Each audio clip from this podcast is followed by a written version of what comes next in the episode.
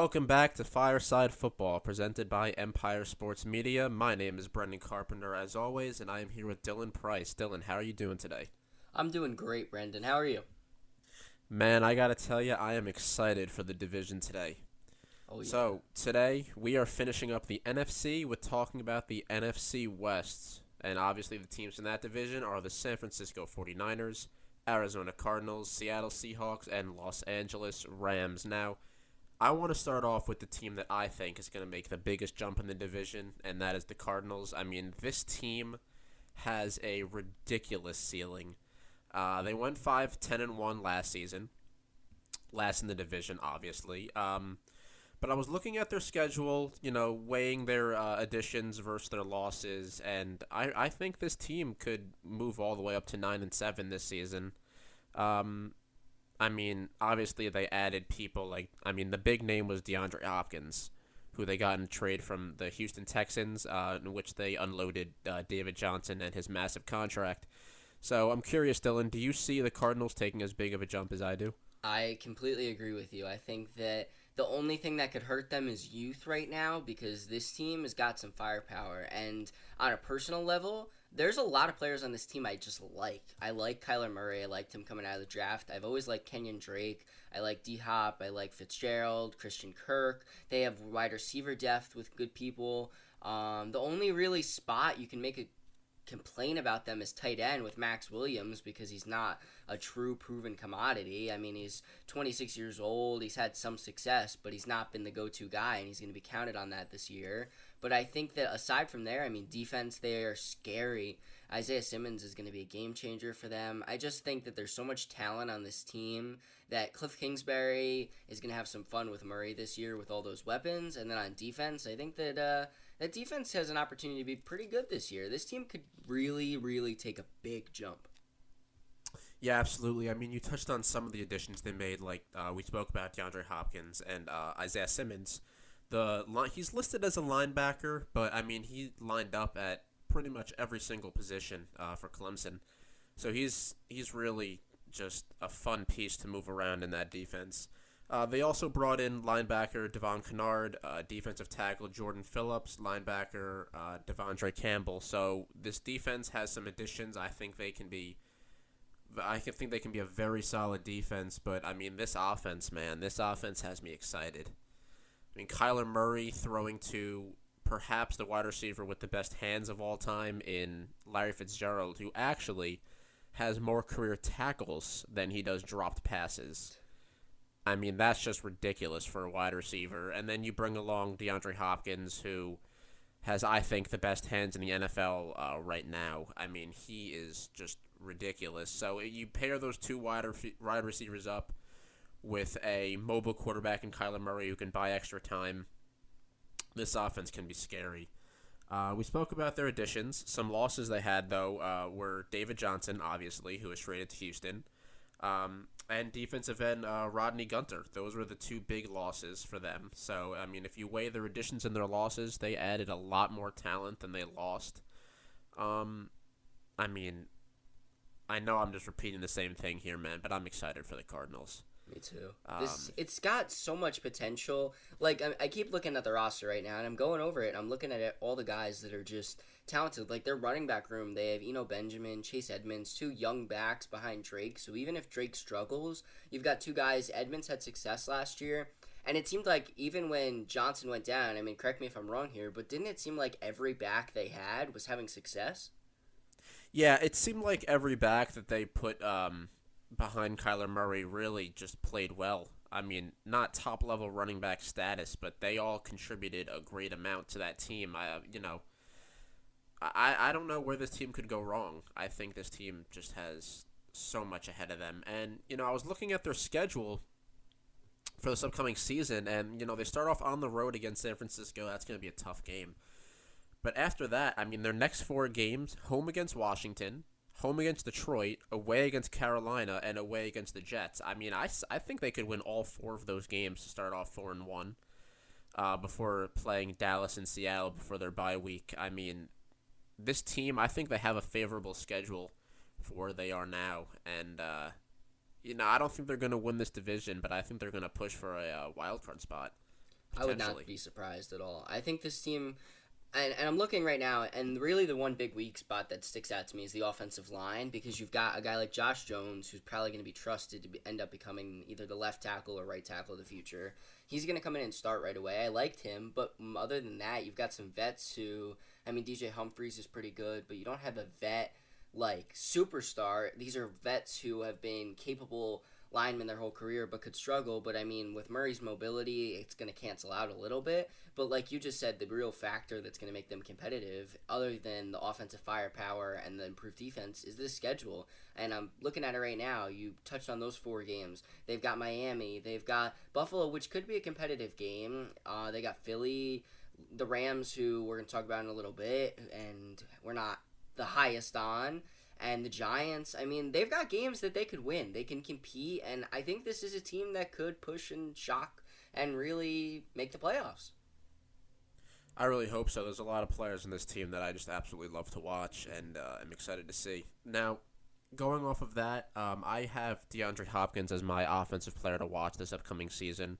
He was obviously, um, arguably, the best receiver in football uh, the past couple seasons when he's played for Houston and going to a new team paired with an all-time great wide receiver in Larry Fitzgerald, I think Hopkins uh, is the reason, the main reason that this offense has taken the um, the huge jump roster-wise, um, production-wise. I think is going to have another big season. Maybe a little bit of a dip in numbers uh, for catches. Uh, because there is a Larry Fitzgerald and a Christian Kirk too at the third wide receiver spot, they're going to be competing for receptions. So I think his catches could go down, his yards maybe a little bit, but I think overall he's going to be happier in Arizona uh, with the play style going forward. Me, I have Kirk though. I I'm gonna go a little deferring here because I think Hopkins is going to be good, but I think that they're going to put so much attention, defenses are going to put so much attention on Hopkins and Fitzgerald that they're going to leave out a guy who had 68 receptions last year. He had 709 yards, which are solid numbers, but looking at a couple of his last games before the end of the season, he had 85 yards in one game, 60 yards in another. It seemed like he was finding more of a rhythm with Murray. If you even just look at their connection towards the end of the season, I mean, there's an anomaly of having one poor game against Seattle where he was kind of off injured wise, and one game against the Rams where he kind of struggled. But really, it seemed like Kirk was starting to find a rhythm towards the end of last season, and even watching them play a few times, you could kind of see him and uh, Murray were kind of having a better timing towards the end of the season. And if they can iron that out, I think you're going to have so much attention on Hopkins and Fitzgerald, and even guys below Kirk could compete for receptions like Isabella and Butler are going to be in there as well. But I think Kirk's going to be the slot guy. Kirk's going to be the guy who he might play a little more in the red zone too because of his size versus you know two tight end set. You might have Kirk and then add another receiver in there because they don't really have a lot of tight end depth. I think Kirk's going to get a lot of opportunity to have some success this year. And if I'm playing fantasy football and Kirk's on the board, I would draft him. I think that there's going to be an opportunity for some red zone targets too this year. Well, yeah, I mean, you hit it right on the head. You spoke about how there's going to be, you know, added um, coverage to Larry Fitzgerald and uh, DeAndre Hopkins this upcoming season, which could open up more uh, op- opportunities for Christian Kirk and Andy Isabella. But also, you got to think about this. If those receivers are, let's just say, locked up, well, that's a very hard thing to do with DeAndre Hopkins, but let's say they're locked up you know, double coverage, whatnot. I mean, Kyler Murray can go ahead and run with it with no problem. He loves to run the ball. And it's not like you have a guy back there that is a pocket passer. You have Kyler Murray who can do anything with his legs or his arms. So, I mean, yeah, you could play great coverage against these receivers, but what are you going to do after that? You can't have everyone watching the receivers with no one watching the quarterback or vice versa. So it's going to be tough for defenses to go against uh, this offense. Do you think Moving he's going to the... have a Lamar Jackson type jump this year? That's tough. I, I don't think anyone can predict that. I don't think anyone can ever predict a jump like Lamar Jackson had, who got a lot of criticism as a rookie that he was quote unquote a running back, and then he comes out week one and I mean he just torched the uh, Miami Dolphins. He played week one last season and he just torched them with his arm. I mean, that's tough.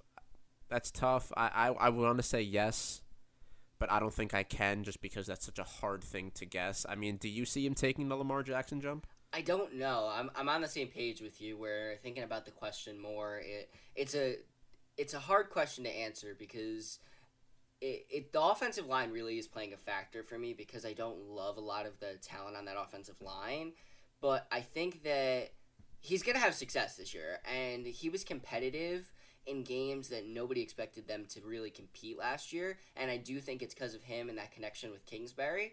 And I, I think he's going to have a big year, but I don't know if it'll be a Lamar type jump because, like you said, you can't project that. That was an incredible leap.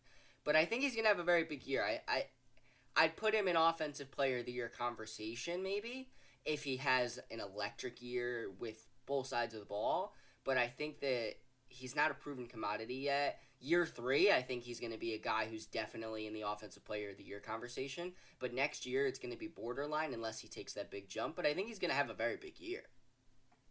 Yeah, I think there's no doubt that he's going to have an improvement. I mean, I don't see this team. I see this team pushing for a wild card spot. I don't see them pushing to be a Super Bowl contender. I think you're going to have to wait another season or two uh, to see, you know, see everyone mesh together and see what they're, you know, they're fully capable of doing. So my defensive player to watch for the Cardinals is Isaiah Simmons. Uh, you know, as we said, the do-it-all linebacker from Clemson. He's played linebacker. You know, he's played some slot corner. He can rush the pass, um, rush the passer. He can play in coverage. I mean, there's nothing that this man can't do. So I'm excited to see uh, if Isaiah Simmons in fact lines up as a linebacker for most of his time on the field, or if he plays somewhere else. Because you know, I don't. Once again, I can't predict that, just like I can't predict Kyler Murray's um, you know season. Uh, who does who do you have as a defensive player to watch? Ah, uh, I wanna I wanted to think about Isaiah Simmons, but I'm gonna go a little different here. I am gonna go with Chandler Jones. It's hard to watch a guy who or look at a guy who might break out, but or in a guy who had 19 sacks last year, but eight forced fumbles, 19 sacks. He's a game wrecker. And I think that sometimes he's kind of slept on. And I think that next year there's going to be a lot more eyes on this team as well. And I think that, you know, he's only 30. It feels like he's been in the league forever, but he's in his prime right now. And last season, he was a freak on the field. And I think that next season, if he can, you know, utilize Devon Kennard and Isaiah Simmons as running mates, I think that's going to open things up more for him because he hasn't had that running mate well in Arizona. And Devon Kennard, seven sacks last year. Isaiah Simmons was absolutely electric at Clemson. And, you know, you add a guy like De'Vondre Campbell who's capable of producing off the edge as well. And I think you're going to have a kind of mix that's going to really really give Chandler Jones the opportunity to have some success next year. So that's my pick for somebody to watch. I'm telling you, man, anyone that you picked for offense or defense, you can't go wrong with this team. They just have so much upside and excitement. Agreed. Let's move on here, though. I don't want to spend the entire time talking about the Cardinals. Uh, I think we should follow up, though, with uh, the 49ers, who obviously lost in the Super Bowl last season to Kansas City. They had a very good season. They finished 13 and 3. Uh, Jimmy Garoppolo looks like he's the franchise quarterback for that team, uh, with no question about it. Um, but they had some big losses. I mean, you know, they lost wide receiver Emmanuel Sanders, who's now in New Orleans. Uh, wide receiver Marquise Goodwin, defensive end DeForest Buckner, excuse me, and running back Matt Breida. So, I mean, you know, they lost some talent, mostly on the offensive side of the ball. Uh, but they did add uh, Trent Williams, the offensive tackle that they got in the trade from Washington, and wide receiver Travis Benjamin, who's probably, I think, could fill in for Marquise Goodwin uh, quite well. So, I mean, do you see this team pushing for a Super Bowl again? Do you see them taking a step back? What do you see here? I think in terms of record, they'll step back a game or two. Uh, Thirteen and three is hard to replicate, um, but I think it's going to be around twelve and four. That's about where I had them. But you know, looking at that team and, you know, Matt Breida, yeah, he's gone, but you still have Jerick McKinnon and Tevin Coleman behind Raheem Mostert, who had an incredible run in the playoffs, and Jeff Wilson behind them, who's actually a very dynamic back. And, you know, so much talent in the wide receiver room. You know, they did lose uh, Emmanuel Sanders, who was their vet presence last year, but they have so much young talent. You know, you touched on, and they lost Marquise Goodwin, but you touched on Travis Benjamin could fit in as the speedster role. Trent Taylor and Dante Pettis could be kind of slot guys if you need them to be. But a guy I'm watching is Brandon Aiyuk on that mixture of them. Uh, because he's so fast, he could kind of really play off Deebo Samuel, and I think that that's going to be something that takes this offense to a higher level in terms of mm, lofting Jimmy Garoppolo up a little more because last season, especially in the playoffs, I mean, eight he only threw the ball eight times in one game during the in the NFC Championship, and Mostert had his way, and and he really seemingly did that the whole playoffs. And I think that they'll be able to replicate some of that, but I think that really the the wide receiver room and George Kittle is going to take Jimmy G to another level next year, and I think that they're they're going to be in the Super Bowl conversation again, if not my team to watch in the NFC to win the Super Bowl. Well, yeah, I mean, the problem uh, for me with the 49ers is their offense. I mean, their defense is top five in the NFL. I don't think that's up for discussion. I think they are spectacular. Um, obviously, led by Nick Bosa and Richard Sherman. But, I mean, this offense, like you said, there was a game where he threw less than 10 passes. I mean, you can't win you can't win games like that most most of the time. And, you know, you touched on Brandon Aiyuk, who I have as my offensive player to watch. I mean, you know, the rookie out of Arizona State, uh, I think he can be very good um, for the 49ers, but, you know, um, much less much less confidence in this wide receiver room, I think, um, with Emmanuel Sanders gone. They don't really have a veteran presence that can lead everybody. And, you know, I mean, that's going to hurt. That's going to hurt the offense. I don't have them at 12 and 4. I have them – this might get me into some trouble here. Have them at like 10 and 6, 11 and 5. Um, you know, I think they drop a couple games. They're going to be a playoff team. I think that's a given. I don't see them pushing for a Super Bowl though. I have them, you know, maybe winning a game, losing in the uh, divisional round. Um, you know, depending on where their record is, but I don't see them pushing for a Super Bowl. Uh, I mean, off of that, my defensive player to watch, I think, is Nick Bosa. I mean, he had a great year last year. He's a real disruptor uh, at the defensive end position, and I think if you know he puts another great year uh, behind him this season, I think he solidifies himself as a top five, maybe top three, maybe the best defensive end in football. Uh, he's very young. He's very good. And, you know, the 49ers have a real disruptor to look forward to having for uh, the foreseeable future.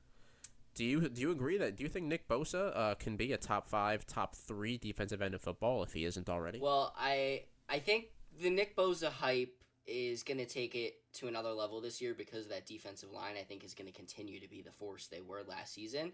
But with that said, I wouldn't call him one of the top guys just yet. I do think you're right. I think he's on that trajectory, just not yet. Not last season 9 sacks isn't enough for me to put him in the conversation yet. Yes, he was disruptive as all hell, especially towards the end of the season, but I think that it's going to take a very very big season for me to put him in that conversation, but I give him 2 years. I give him by his third year, I think we're going to be talking about him this time next year as a guy who's about to vault himself into the conversation. But I think there is going to be a little bit of a drop off right away in his production because of how feared he really is, and because the defensive line did have a little bit of a blow in my eyes. DeForest Buckner is now an Indianapolis Colt, and I feel like that's something that's a little bit slept on. Yes, they traded him. They ended up with Javon Kinlaw, who I do like a lot, but I think that there's going to be growing pains at the start. And is that something you want with a team that was just a Super Bowl contender?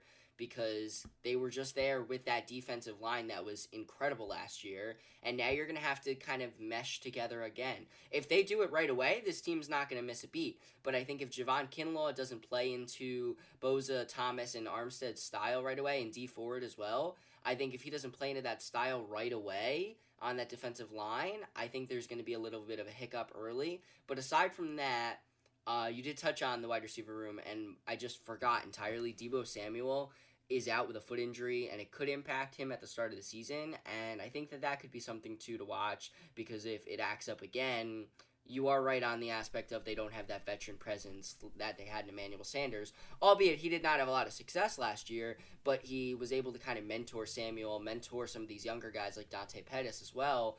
And I think that there could be a bit of a drop off on offense because, like you said, their wide receiver room doesn't have a ton of depth. I like the guys in the room. I don't know if they are going to be able to keep up if Samuel's out though, but yeah. So I think talking though back to the defense, I think that if Kinlaw meshes right away, they're not going to miss a beat, and Bosa is going to have success. But I think that Bosa is feared a little more now in the league, and I think Kinlaw as well, having to mesh with the group, could hurt Bosa's jump this year. Yeah, well, you touched upon uh, the potential growing pains there at the defensive front, and away from the 49ers, I'm going to have a growing pain uh, dealing with DeForest Buckner on the Colts. I feel like that's just going to look so weird to start the season, seeing him in a Colts yeah. jersey.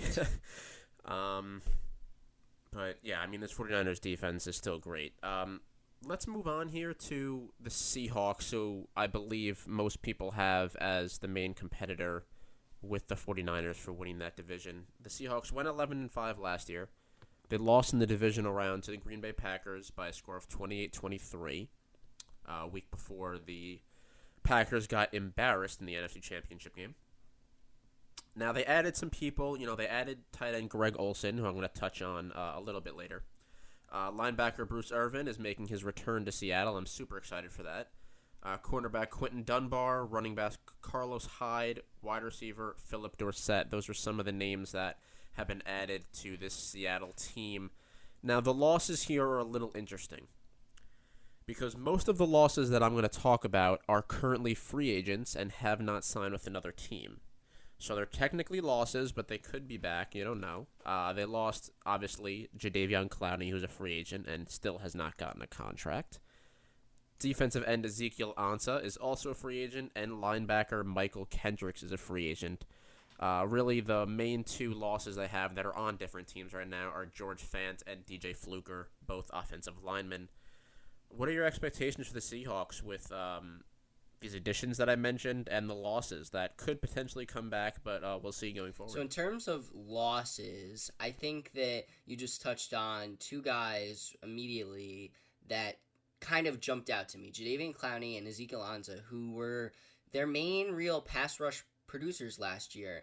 I think that I really liked, and this is my defensive player to watch while I'm on the subject of it, Jordyn Brooks. I really loved that pick. I think that his speed and versatility is going to make him be the poor man's Isaiah Simmons of this year's draft class because I think they're going to be able to use him all over the board.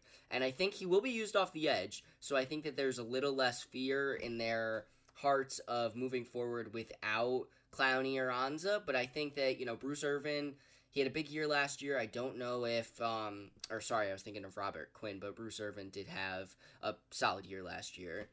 But he, him and Brooks, who could potentially be there, and Jarran Reed, I don't think they're going to be enough to cushion the loss of Clowney because I think that as much as people think that Clowney, you know, he's not the big sack producer and he doesn't deserve to get paid what he wants because of that. He's still a force off the edge. He disrupts the pass a lot. He has a lot of QB hits and a lot of play in the backfield that is one to watch. I think he's one of the most prolific pass rushers in football and I think that he struggled to put it all together, but if he ever does, he's going to be incredible but I think that sometimes it seems like he takes plays off, and I think that's why he's not getting the money he wants. But not talking about Clowney here, I think that there are marriage that needs to happen.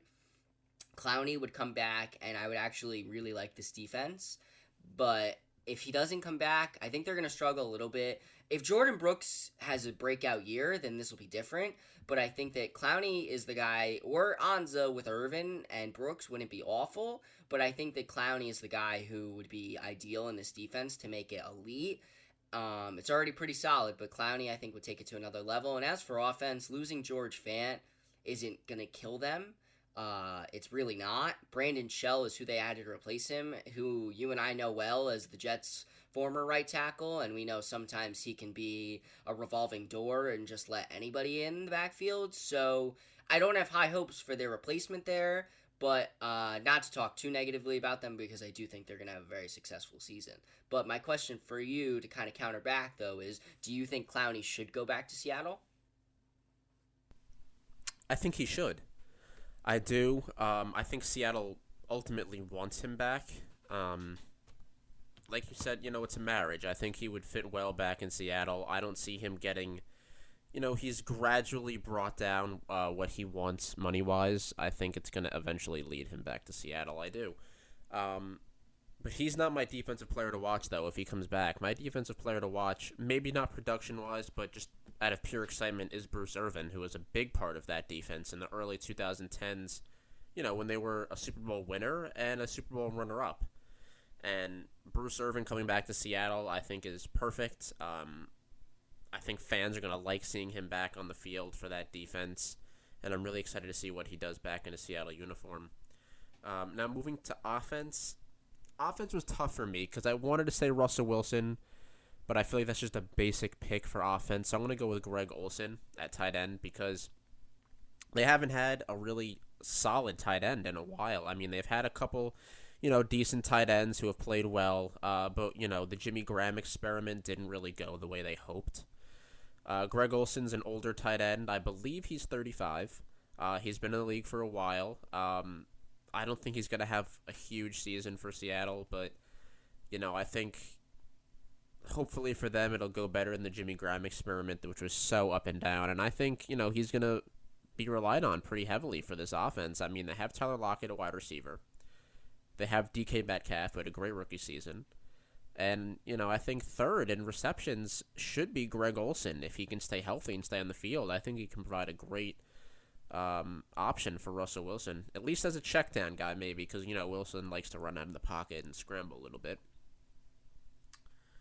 Do you think that Greg Olsen is going to go better than the Jimmy Graham experiment? I mean, it's tough for me because Greg Olsen, you know, was very good for Carolina early in his career, but obviously he's older. He's around 35. And, you know, I'm curious, do you think that he can help this offense, or do you think he's going to be more of a burden? Uh, I don't think he'll be a burden because no matter what, I think Olsen's going to be a mentor for a guy like Jacob Holster or Hollister. I don't know the best way to pronounce that last name. Uh, I think it is Hollister. But nonetheless, I think that he is going to kind of be a mentor for him, Will Dissly and kind of be in charge. Colby Parkinson, too, from Stanford. He's pretty good. I think that this is really a transition year for that tight end room. I think he's going to have a solid year. Not great, but I think he'll have a solid year. Um, but I don't think he's going to have a year that's going to make anybody go, oh my God, Greg Olsen is incredible. But I think his role is really going to be more of a mentorship role. I think it'll work out better than the Graham experiment because he's a veteran who can kind of, you know, be that asset in terms of being a mentor and also being a asset on the field because he was last season. He wasn't incredible, but he was productive and I think that the big thing with Olsen though too is he's got one foot on the field and one foot in the booth. He was exceptional in the booth last year when he did it a little bit and he also was exceptional um, I think he did a little bit in the XFL games if I'm wrong correct me but I thought he has been very good in the booth when he's been in the booth and I think that that's kind of the way he's trending and I think that this year is more of a mentorship role, transitional tight end year for Seattle. But my check down guy, you, you mentioned him as a check down guy. My guy for them, like a check down weapon, would be Rashad Penny or Carlos Hyde as a receiving back in the backfield. I don't know if he'll use Olsen much as a check down. I think Olsen's real benefit is going to be in the red zone because they have a lot of speed guys in David Moore, Phillip Dorsett. Metcalf's really a speed guy as well. Tyler Lockett. So I don't think that he'll make a big impact as a check down guy. I really think he's going to be their lone star red zone threat, in my opinion.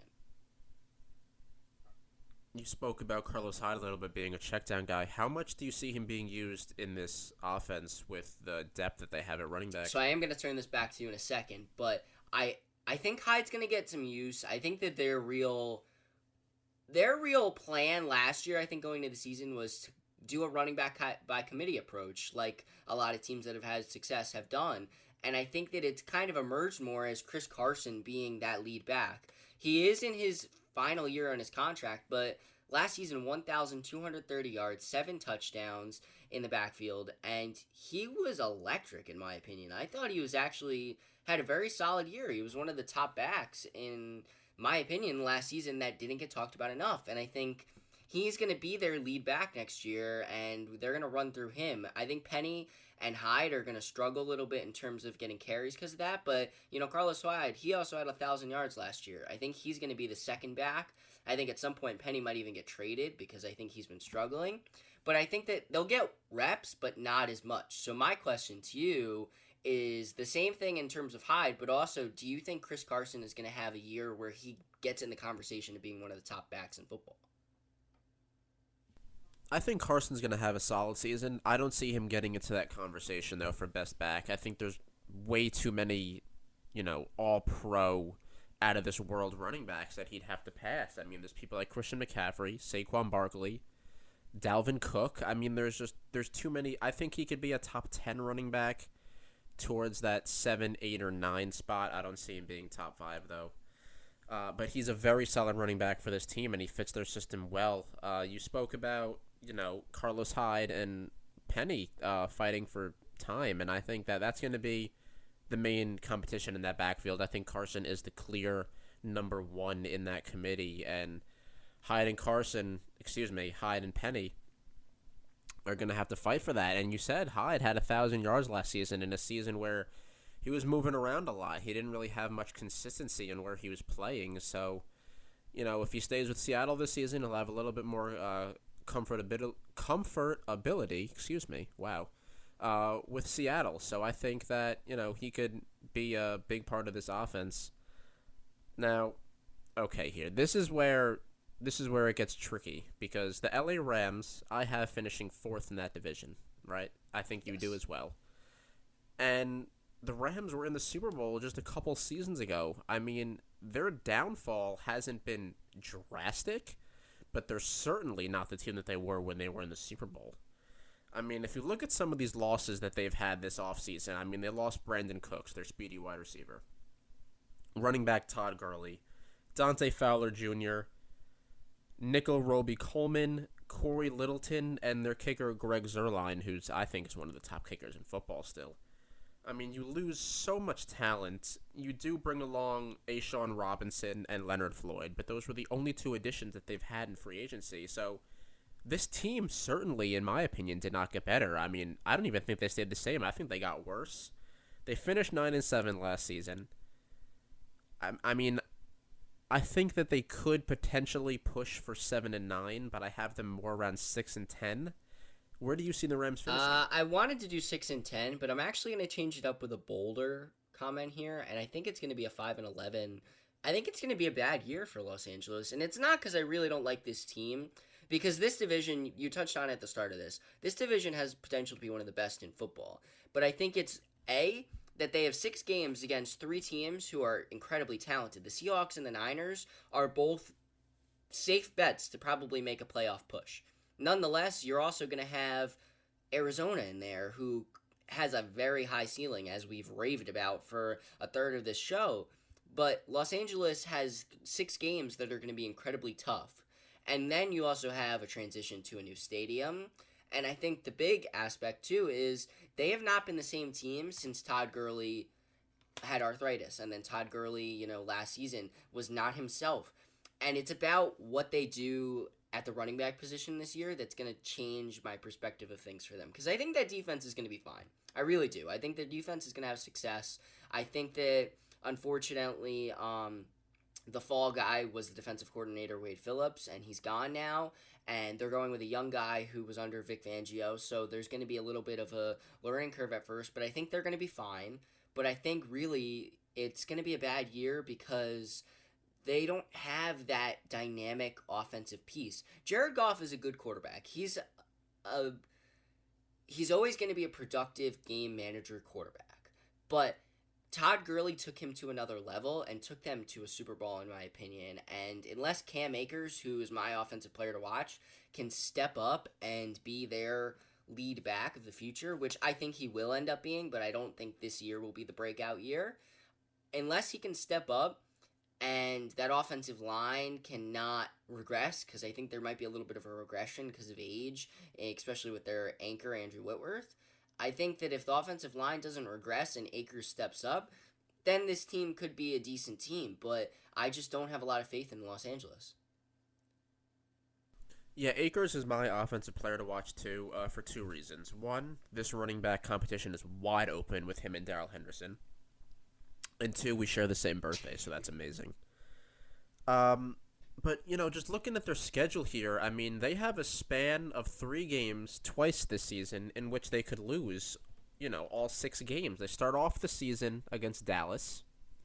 That could be a loss. Start off against, you know, second game they play Philly, who I think has gotten better than they were last season. I mean, Philly could be tough, especially, you know, since it's in Philadelphia. And then after that, they travel to Buffalo to play the Bills. And, you know, Buffalo's not the easiest place to play. So they could potentially start off the season 0 and 3 there. And then later in the season, they have a stretch where, you know, after playing the Dolphins, which could, you know, most likely be a win, they then have to play the Seahawks, the Buccaneers, and then the 49ers in three straight games, which is very tough. So, I mean, those are six games where they could potentially lose all six. And that's, you know, getting away from the other games, that's six losses already. And, you know, it's hard. It's hard to come back from that. Um, I mean, you know, I wanna I wanna vote for the Rams. You know, I was voting for them against the Patriots in the Super Bowl. Uh, Jared Goff, as you said, is a good ma- game manager quarterback. He's not going to be, you know, a quarterback to you know put the team on his back and really carry them. He needs weapons around him. He still has Robert Woods. Uh, he still has Cooper Kupp, who has shown some very good flashes. But, you know, there's no consistency at running back now, so we'll see what happens there.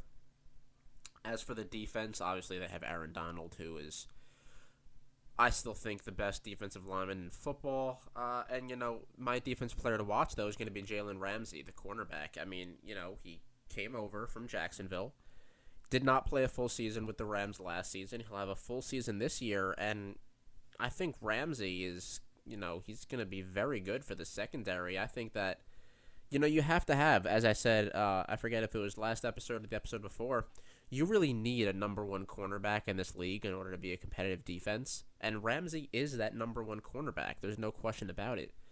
So he's not going to be a guy that's going to, you know, put up the big interception numbers, but he's going to be a guy that plays very tight coverage and has his uh, pass breakups. So it's tough because the Rams aren't a bad team, but I think that they are the worst team in this division. This is a very, very good division potentially coming up, and you know, it's going to be tough for them to get back to that playoff contending level. So, you know, I think we should go through real quick once again uh, our record predictions for each team. Uh, let's start off with the 49ers, who we both have winning the division. You said you have them at Yep. 12 and 4, is that correct? 12 and 4 sounds good with me. Um, I think they're going to be they're definitely I think going to have at least 10 wins. I think that they're going to be a double digit win team. I have them at 11 and 5, potentially 12 and 4 as well. I think they win that division. Um, you know, I think Seattle it's tough cuz Seattle is also a team that could be pushing for 11 wins again. Um, this might sound a little bit, you know, taking the easy way out here, but I think that they finish a game behind San Francisco.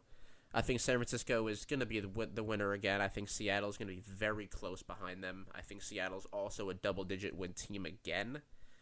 So, you know, let's just say we have the 49ers at 12 and 4. I have Seattle going at 11 and 5. Um, do you see them being a double digit? Yes, I think Seattle is going to be right behind San Francisco, whether it's a game or two. I think they're going to be a double digit win team. I had them at 10 and 6, two games behind San Francisco, just because I think that they're going to probably drop one of the games against San Francisco and uh, maybe both. And I think that that could play a factor.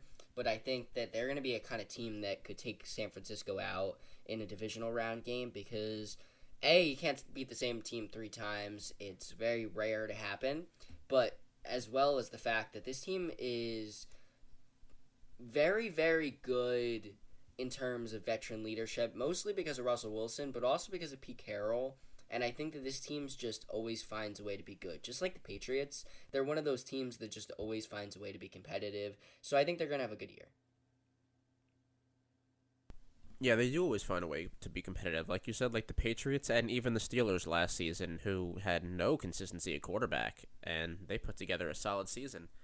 Now, before we move on here, do you see Russell Wilson potentially getting an MVP finally, either this season or in a couple seasons from now? I mean, he still hasn't gotten one, and he's played like one pretty much every season. My bold prediction is going to be.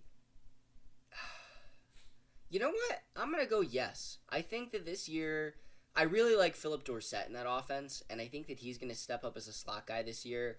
This is the best wide receiver core he's had since that Super Bowl run when he had Kearse and he had um, Lockett and he had other guy I'm probably gonna miss here, but this is a really good receiving core for him. So yeah, I'm actually gonna go bold here and say he'll be in the MVP conversation. And last season he had an incredible year. I think it'll come down to him and Mahomes for the MVP this year. And I think I'm gonna go Wilson might get it this year. I think he does get it actually. Now, also, Seattle has been a team that has been mentioned in trade rumors with Jamal Adams. If they were to want to go out and acquire Jamal Adams, what do you think they would have to give up to make that happen? Uh, I wanted to say Lockett. My that was my first jump conclusion, but I don't think they'd give up Lockett. I think it'd be mm, definitely a first because I don't know if there's anybody big on that team other than Lockett or uh, Carson that they'd even ask for. I don't think they'd ask for Carson though in a contract year. Maybe Lockett a third and Rashad Penny, or Lockett like a fourth and Rashad Penny. I think that would be like a package that would be okay because you'd get Rashad Penny and see if he has potential to be that go-to back of the future for the Jets, and maybe pair him with like a La'Mical Perine or Perine, and they'd have a good duo back there. And then you're gonna need a first, I think, in any package unless you get a dynamic player to get the deal done. So that'd be like an ideal package, I think, for both sides. That's semi-realistic. But I, I mean, it would take the defense to an incredible level. I mean, their safety position is kind of weak, but I think that uh, I don't know. I Seattle could be a team to watch in that race. You know, I I never want to.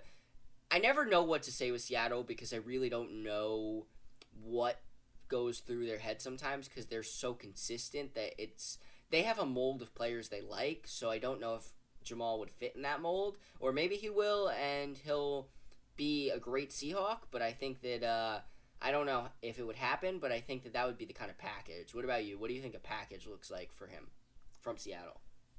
Yeah, I think there's there's got to be a first round pick in there. I mean, I've seen a bunch of mock trades online, and a lot of them have Tyler Lockett. I mean, I think they would have to give. I think a Lockett, Lockett, and a first could be the potential trade for Jamal Adams if that happens. I don't think they'd have to pair anyone else into that trade if they do give Lockett and a first. I think that would be enough. Um, I don't know, man. I mean, there's been a lot going on with Jamal Adams, and I just have no idea where this is going to go. Okay, so back to the divisional standings here. I have the Cardinals finishing third. I have them at nine and seven. Uh, I don't think they're a double-digit win team. I think they take a huge step from last season, go from five wins to nine. I think this offense just has too much upside. Um, to not be on board with them. I think that they're going to be a very exciting team. Do you see them getting to nine and Uh, seven? yeah, well? I think that that ceiling could take them a little higher, but not much higher than nine and seven. I think they'll be a good team though. All right, now this is the part that's going to get you in trouble, Dylan. What is your once again? What's your record Ah, prediction? for five the and eleven. I, I, I'm sticking with it. I, I don't want to back down, and I'm sorry to the minimal Los Angeles Rams fans out there, but uh, I, I got to go five and eleven. How about you, Brendan? Man, five and eleven is harsh. It's funny. I have them at six and ten, and that's only one game ahead of five and eleven. But it sounds It so much It better. sounds worse to say five and sounds- eleven for them. Man, five and eleven just sounds like you just have no hope in them.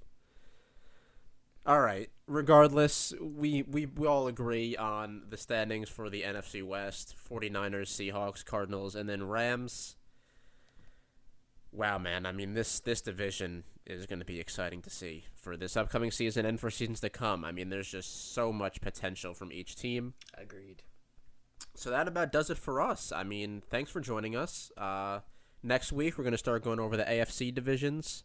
So stay tuned for that. Uh, Dylan, where can the people so reach you on people social media? You can find me on Twitter at DylanPrice27, and you can find me writing about the New York Jets on Empire Sports Media, and finding me talking about a little bit of NASCAR as well. How about you, Brendan? You can find me on Twitter at Brenton Carp ESM, and I also write for Empire Sports Media covering the New York Jets. I uh, haven't written a article in a little bit. Been a little slow. Not much news going on with the Jets outside of Jamal Adams. Uh, can only write about that so much. But uh, thanks for joining us, and we'll see you next week.